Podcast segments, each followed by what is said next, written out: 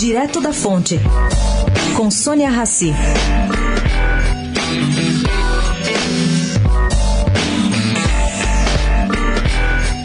Gente, com o intuito de evitar paralisação e demissões, a Secretaria Municipal da Cultura decidiu suspender temporariamente a denúncia contra o Instituto Odeon, organização responsável pelo Teatro Municipal.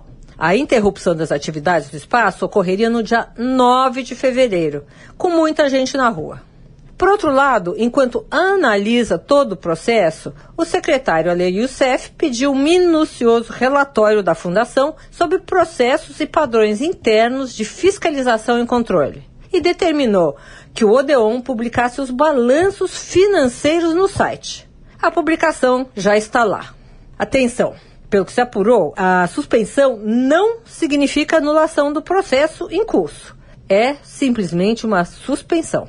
Sônia Raci, direto da fonte para a Rádio Eldorado.